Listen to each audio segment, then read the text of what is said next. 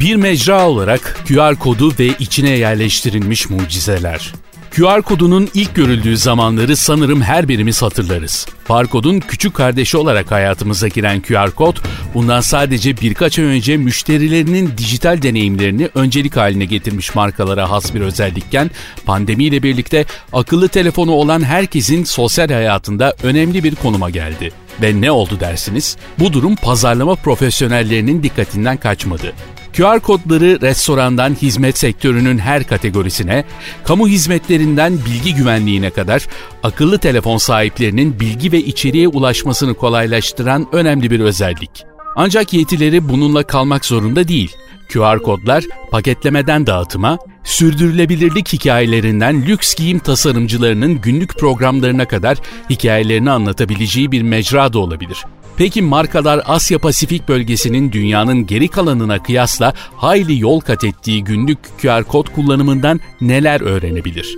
Bir inovasyon danışmanlık network'ü olan RGA'in Singapur direktörü Felix Rompis, milyarlarca mobil kullanıcı ödemelerini e-ticaret, sosyal medya ve mobilite servislerini bir çatı altında kusursuzca toplayan Alipay, WeChat Play, GrabPay gibi süper app'lerden yapıyor. Bu toptancı uygulamayla süper app sahipleri tüketicilerinin nerede olduğunu takip edebildikleri gibi QR kodu kullanımları sayesinde hedef kitlelerinin satın alma alışkanlıklarını da gözlemleyebiliyor. QR kodların markalara, pazarlama ve reklam profesyonellerine vaat ettiği en büyük özellik de işte bu medya ekosistemiyle müşterilerinin satın alma yolculuklarındaki duraklarını görebiliyorlar, diyor.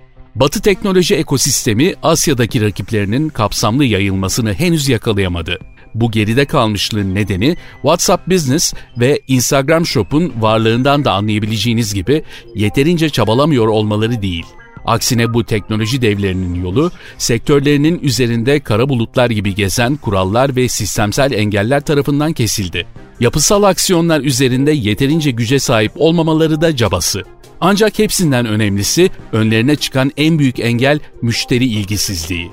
İnsanların gerek kişisel hayatlarında gerek teknolojik konularda yeni alışkanlıkları hızla geçmesi için global bir pandeminin yaşanması gerektiğini belirten Rompis, bu süreç sona erdiğinde yeni edindiğimiz alışkanlıkların sadece bir avuç kadarının bizimle yoluna devam edeceğini belirtiyor. Rompis, insanlar restoranlara akın edip kağıt menülerin sayfalarını çevirmek istiyor. Ancak ödemelerini temassız yapmaya devam edebilmek öncelikli arzuları arasında.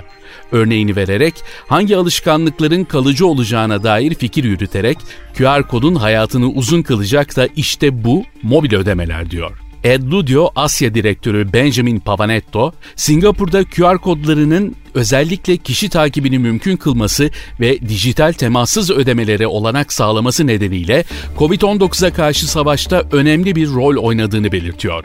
QR kodlarının benzer bir başarıya Çin'de de ulaştığını belirten Pavanetto, QR'ın abisi barkodun Çin'de yeterince başarılı olmamasını veri güvenliği hakkındaki endişelere bağlıyor. Hükümetler bu duruma etkili regülasyonlar getirmeli diyen Pavanetto, Çin'deki kullanıcıların QR kodlarını en yaygın olarak alışveriş, açık hava reklamcılığı, hayvanların kime ait olduğunu belirlemek ve hızlı bağışlarda bulunmak için yaptığını belirtiyor.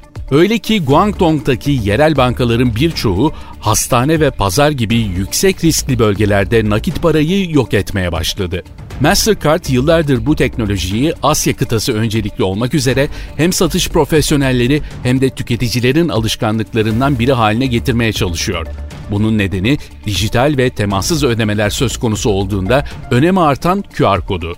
Mastercard Güneydoğu Asya Başkanı Saftar Khan, QR kodunu Hindistan ve Tayland arasında ve elbette ülkelerin sınırları içerisinde temassız ödemeyi mümkün kılmak üzere geliştirilen Barat QR aplikasyonuyla standart haline getirildiğini belirtiyor.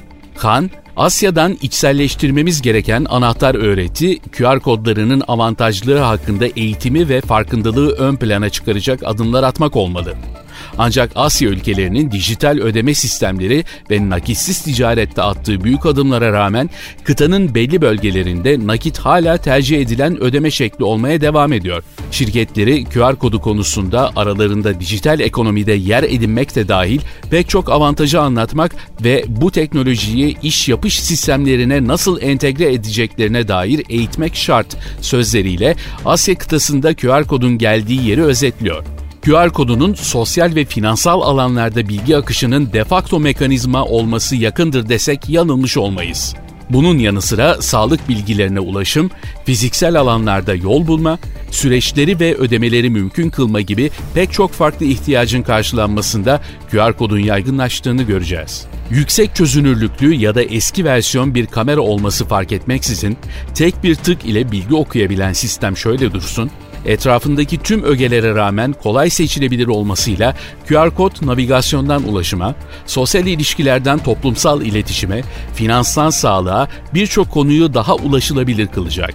Kim bilir belki de markalar ve kurumlardan sonra sırada kart vizit veya nüfus cüzdanı yerine kişisel QR kodları kullanmak da vardır.